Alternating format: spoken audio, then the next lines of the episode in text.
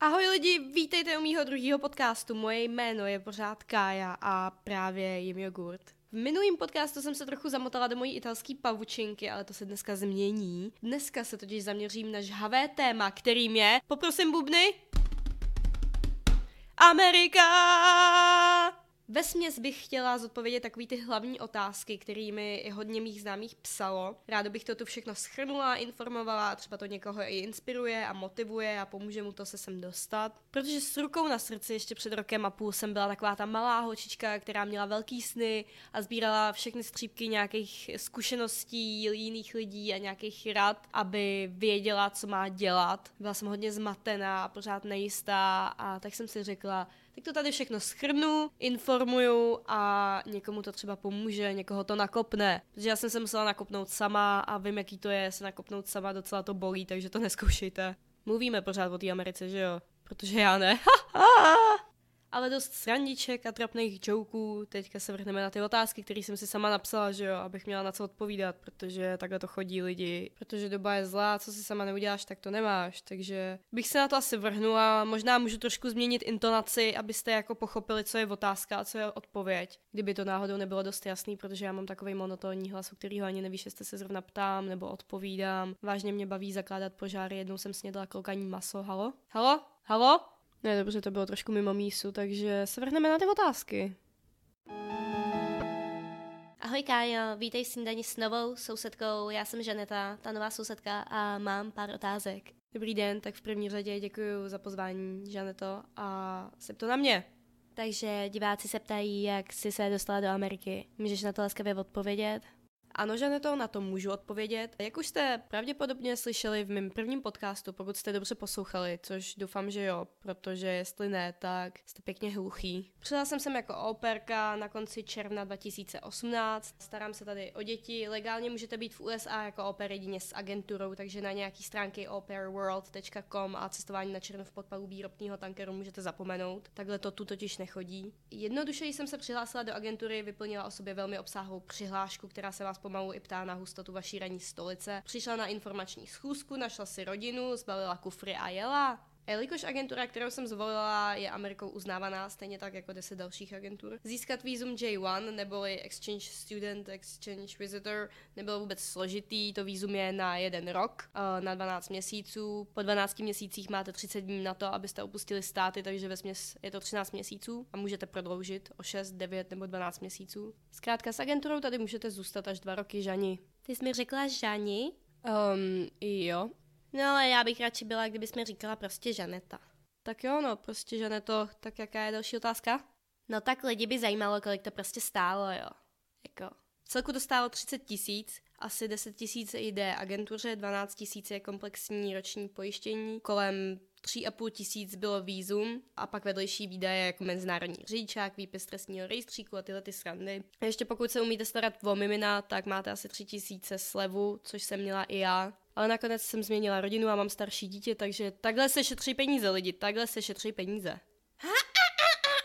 Socka. uh, cože?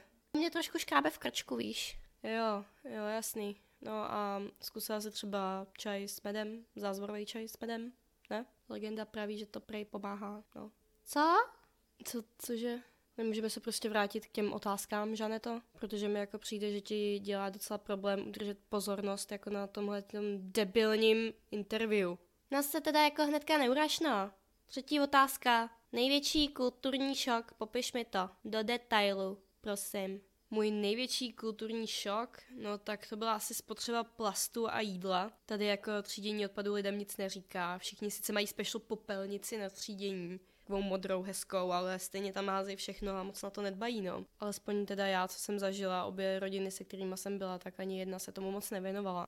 A ta spotřeba plastu. Třeba ta rodina, se kterou jsem teďka, tak kupuje jedno velký balení houbiček na mytí nádobí. V jednom balení je asi 50 těch houbiček a každá houbička je jednotlivě zabalená do plastového pytlíku a všech těch 50 jednotlivě zabalených houbiček je nadspaný v jednom velkém plastovém pytli. A když kupujeme obyčejný krabicový mlíko, tak ty dvě krabicový mlíka jsou k sobě spojený takovým plastovým prostě pásem, který je absolutně zbytečný. Stejně když to popadneš, tak to nedrží pohromadě a musíš to vzít dvěma rukama. Tak nechápu pointu toho, že je to spojený, protože stejně ty mlíka markují po jednom, neberou to jako balení, tak nechápu v čem je problém. Kde soudruzi udělali chybu? A další věcí jsou ziploky, to jsou takový ty plastové sáčky, které neprosáknou ani vodu, když se zapneš, mají tam takový ten zipeček. A to teda nevím, jak rodiny ostatních operek, ale moje rodina to využívá fakt dost, každý den ve velkém množství. Já už jsem si do toho zvykla i balit svačinu klukovi do školy a po každém použití se to hnedka vyhodí, což třeba v Česku u nás doma jako vždycky vymejváme ty ziploky a necháváme si je. Máme doma asi pět ziploků, který používáme už léta, vždycky je vymejeme a tady se to vyhazuje jak špinavý ponožky do prádla. A tím ještě nekončím, nezmínila jsem totiž papírový talířky na jídlo. Přestože máme hezký nádobí, není to žádný oprejskaný nebo špinavý nebo starý, tak se tady používají každý den papírový tácky. A proč, že se ptáte? Protože přece po jídle se můžou hnedka vyhodit, nemusí se používat přitom myčka. Takový papírový tácek je prostě skvělý vynález, to jenom zmačkáš, hodíš do koše a máš postaráno. Co bys dělala s normálním talířem, to bys prostě musela vošplouchnout od toho nejhoršího, musela bys to dát do myčky, musela bys naplnit myčku, musela bys zapnout myčku a pak bys to musela vyndat z myčky a dát to zpátky do šuplíku. To je prostě moc práce, to je moc náročný. Na spotřebu jídla v Americe jsem si zvykala taky poměrně dlouho, protože já jsem v Česku naučená všechno pořád dojídat, protože když to nedojím, tak mi máma řekne, a co by za to dali děti v Africe a mě se vždycky zasteskne a řeknu si, pane bože, tak já to s ním, protože ono jim to určitě pomůže. A to tady neexistuje. Tady, když se nakupuje jídlo na týden, tak se nakupuje ve velkým. Každý den máme plný odpadkový koš, který se vyhazuje do popelnice. Každý den naplníme jeden koš odpadky, včetně jídla. A to, že moje hostitelské dítě je hodně vybíravý, tomu vážně nepřidává, takže jakmile mu něco nechutná, tak to nedojí a prostě se to vyhazuje. Celá porce, velká porce, celá brambora, celá kuře, já nevím, celá kuře halopy. A k tomu se váže historka. Já jsem jednou dělala kuře, dala jsem ho normálně do trouby, udělala jsem ho podle návodu, který byl napsaný na tom kuřeti protože to je další věc, tady na všechno jsou návody, jo, i na tom kuřeti je prostě návod, jak máš udělat to kuře, na kolik stupňů to máš dát, kam to máš dát a všechno máš popsaný do detailu, což si myslím, že je dobrý pro neschopný lidi, jako jsem já. Ale, nepočkej, tady žádný ale není.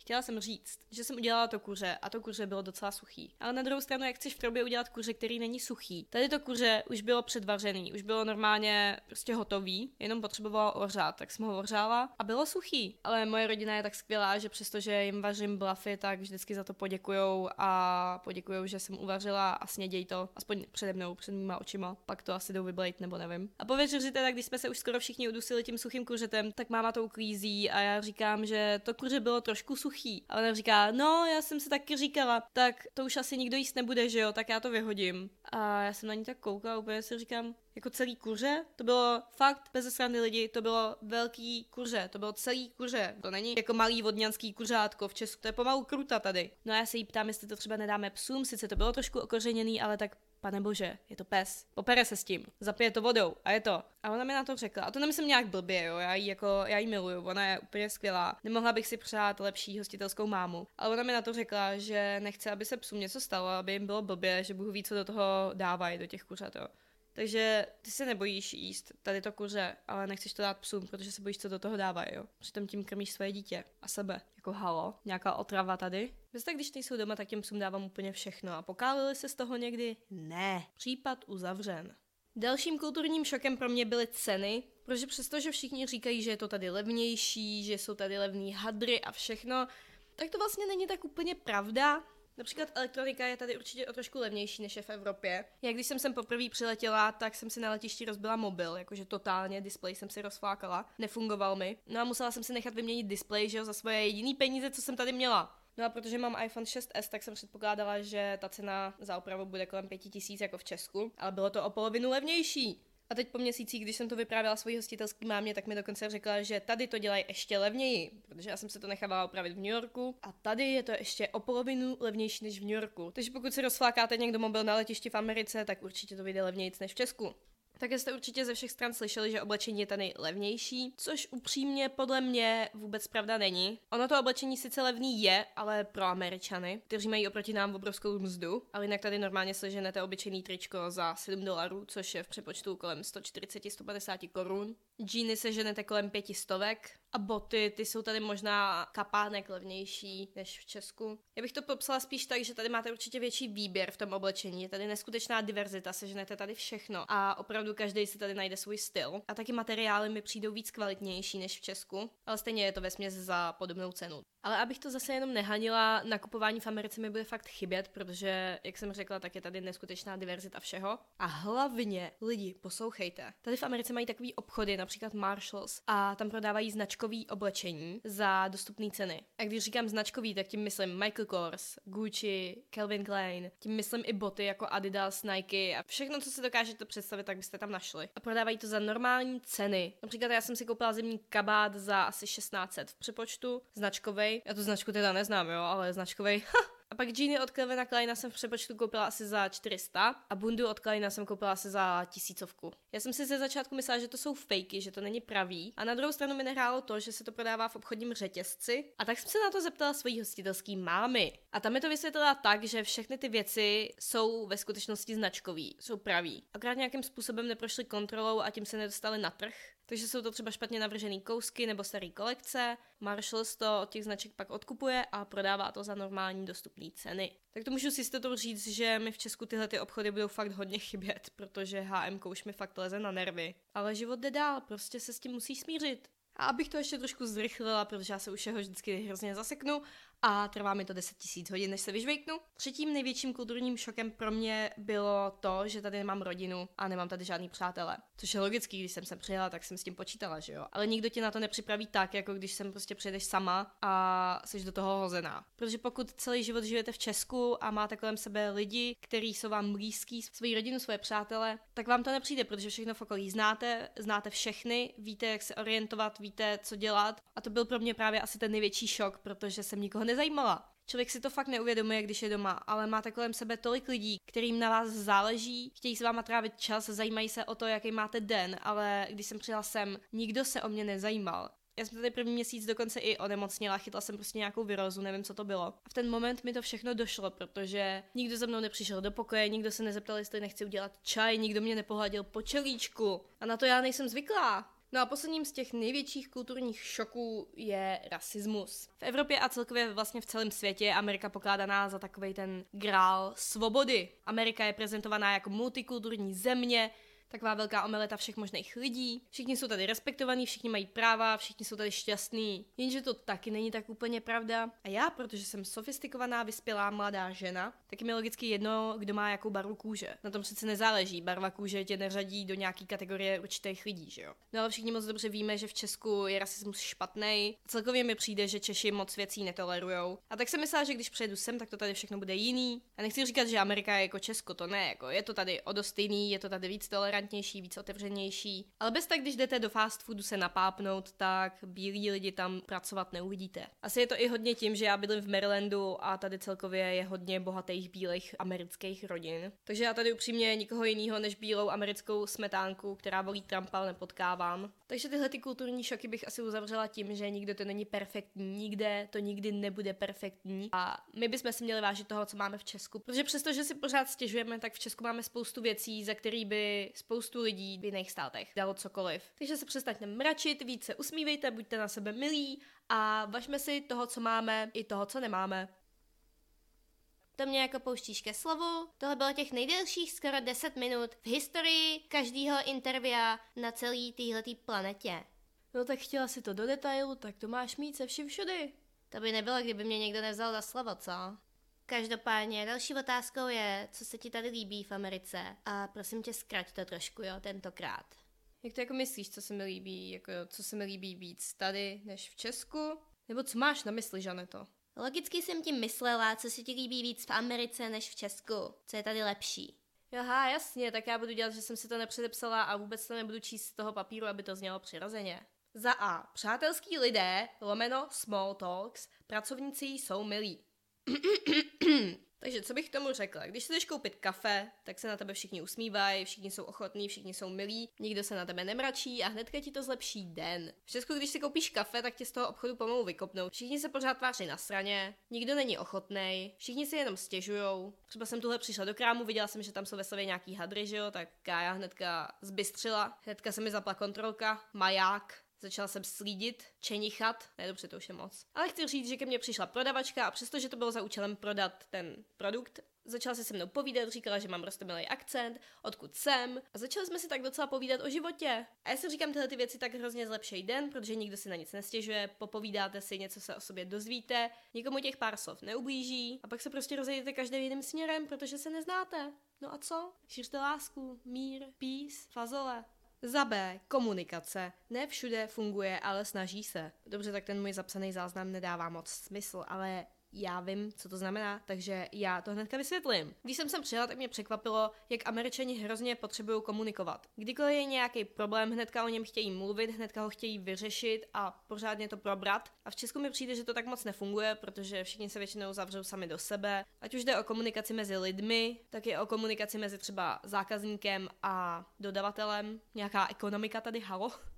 Víte, jak to myslím. Kdykoliv se mi v Česku stalo, že jsem měla problém s nějakým produktem, s nějakým zbožím, já nevím, sídlem, s nějakou firmou. Prodejně to se mnou nikdy nechtěli nějak extra řešit. Nikdo neměl zájem ten problém probrat a na úkor toho se třeba zlepšit, ale v Americe jsou hrozně založený na tom, že ty problémy opravdu řeší. Ve většině případech zákaznické linky opravdu fungují a opravdu se snaží pomáhat a zlepšovat. A celkově i servis je tady úplně jiný, všechno funguje, když něco potřebuješ, teda kromě veřejné dopravy, ale k tomu se dostaneme později. Zkrátka lidi se tady nebojí mluvit, což si myslím, že je dobře, protože komunikace je důležitá, je důležitý si říct všechny problémy, jak se člověk cítí, i když se cítí třeba slabě, tak je to důležitý sdílet s někým. Protože konec konců všichni jsme jenom lidi, všichni máme úplně stejný problémy, všichni jsme v tom stejně a ve většině případů, když se svěřujete nějakému člověku, který není debil, tak vás pochopí, porozumí vám a dá vám radu. Proto když tady byl jakýkoliv problém s mojí hostitelskou rodinou nebo s nějakýma tady američanama, co jsem potkala, vždycky se všechno vyřešilo a nic se nezametá pod koberec. Tečka. Za C. Školy. Zájem o mladou generaci. Asi bych začala obecnou informací, že v Americe je to všechno opačně. Soukromí školy jsou mnohem lepší a bezpečnější než ty státní. Proto pokud nechceš, aby tvoje dítě bylo debil se soplem u nosu, tak si ráda ušetříš těch pár stovek tisíc na jeho vzdělání. A většina z vás taky možná ví, že v Americe nejsou žádné státní univerzity, takže pokud chceš na vysokou, tak musíš platit. A rozhodně to není 20 nebo 40 tisíc jako v Česku, ale cena za obyčejnou univerzitu se pohybuje v řádech 100 tisíců korun českých. A tak se vlastně většina Američanů zadlužuje, když posílají svoje děti na vysokou školu, protože první tři roky studia je vyjdou určitě přes milion korun. No ale díky bohu jsem poznala jednu Američanku, která tady studuje na University of Delaware, která je asi 20 minut od mého domu a od ní jsem se dozvěděla spoustu věcí, jak to tady chodí se vším všudy. Dokonce mě i provedla po kampusu, ukázala mi svoji kolej, vzala mě na oběd do místní jídelny pro studenty jako hosta za svoje peníze. A já vám říkám, to je neskutečný, kolik peněz v tom všem musí být. Za prvý ten kampus je vlastně celý univerzitní město, takže je tam přes 50 tisíc studentů. Mají ty nejmodernější vybavení, mají interaktivní tabule úplně všude. Mají počítače od Apple. V nějakých učebnách mají dokonce i takový ty hopsací balóny, na kterých můžeš sedět. Protože to prej relievuje stres.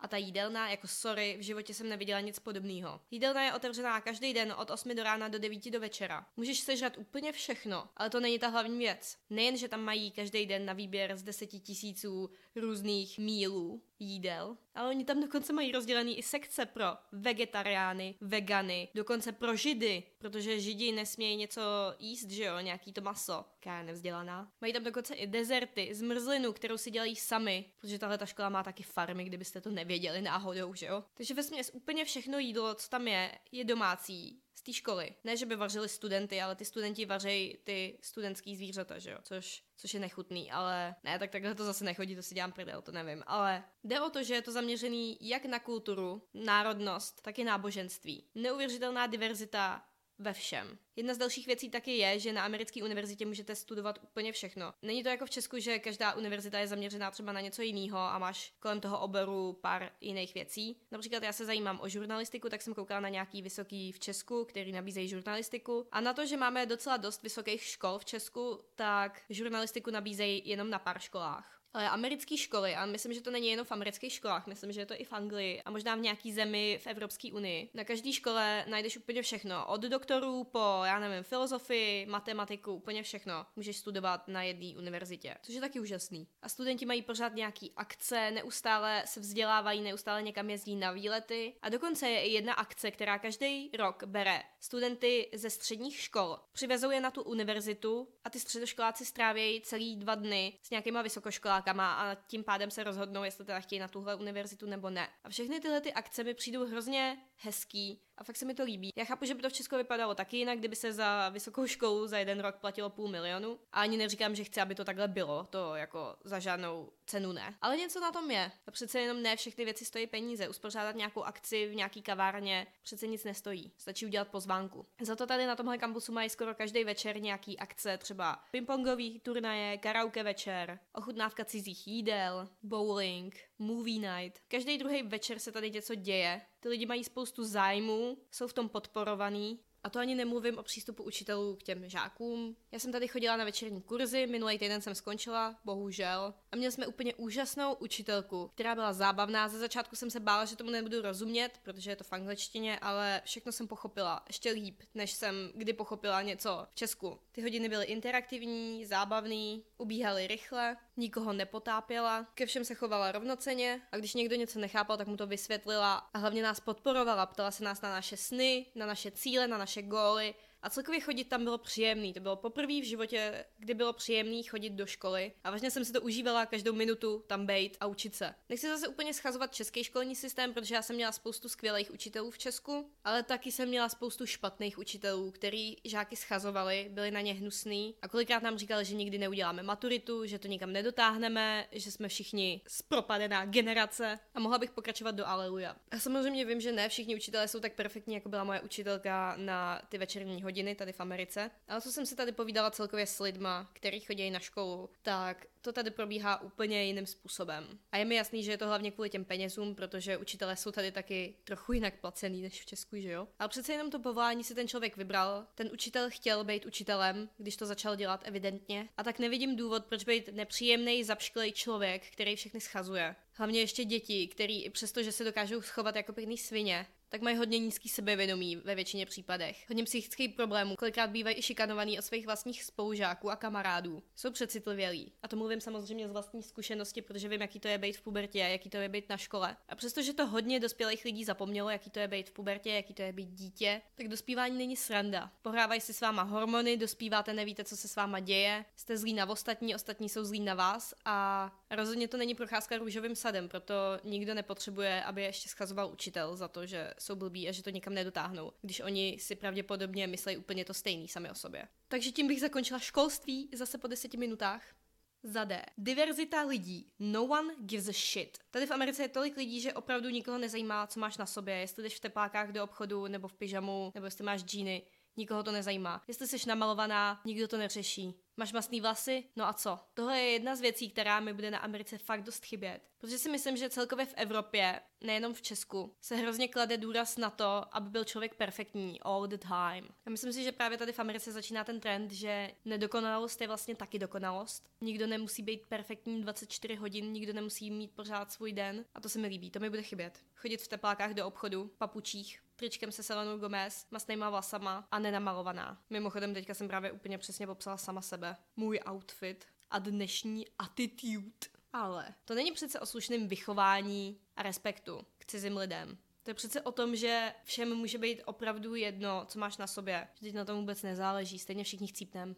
Za E. Celková diverzita. Já už jsem tady mluvila o diverzitě lidí, ale teď bych chtěla mluvit o diverzitě oblečení a jídla, protože tady je neuvěřitelný výběr oblečení, což už jsem zmiňovala na začátku tady toho podcastu, takže se nebudu opakovat. To mi bude chybět taky. A diverzita jídla. Tady najdete úplně všechno. Tady jsou mexické restaurace, větnamské restaurace, kolumbijské restaurace, peruánské restaurace. Tady najdeš k jídlu úplně všechno možné, což se mi líbí, protože v Česku toho moc není. Co je v Česku? V Česku je česká restaurace, italská restaurace a čínská restaurace. To je tak všechno. Za to tady máš úplně všechno možné možný a je to rychlý. Nejsou to všechno úplně fast foody, ale máš to rychle a je to dobrý. Co bych například dala za takový čipoutle v Česku? Bože můj, to mi bude tak chybět.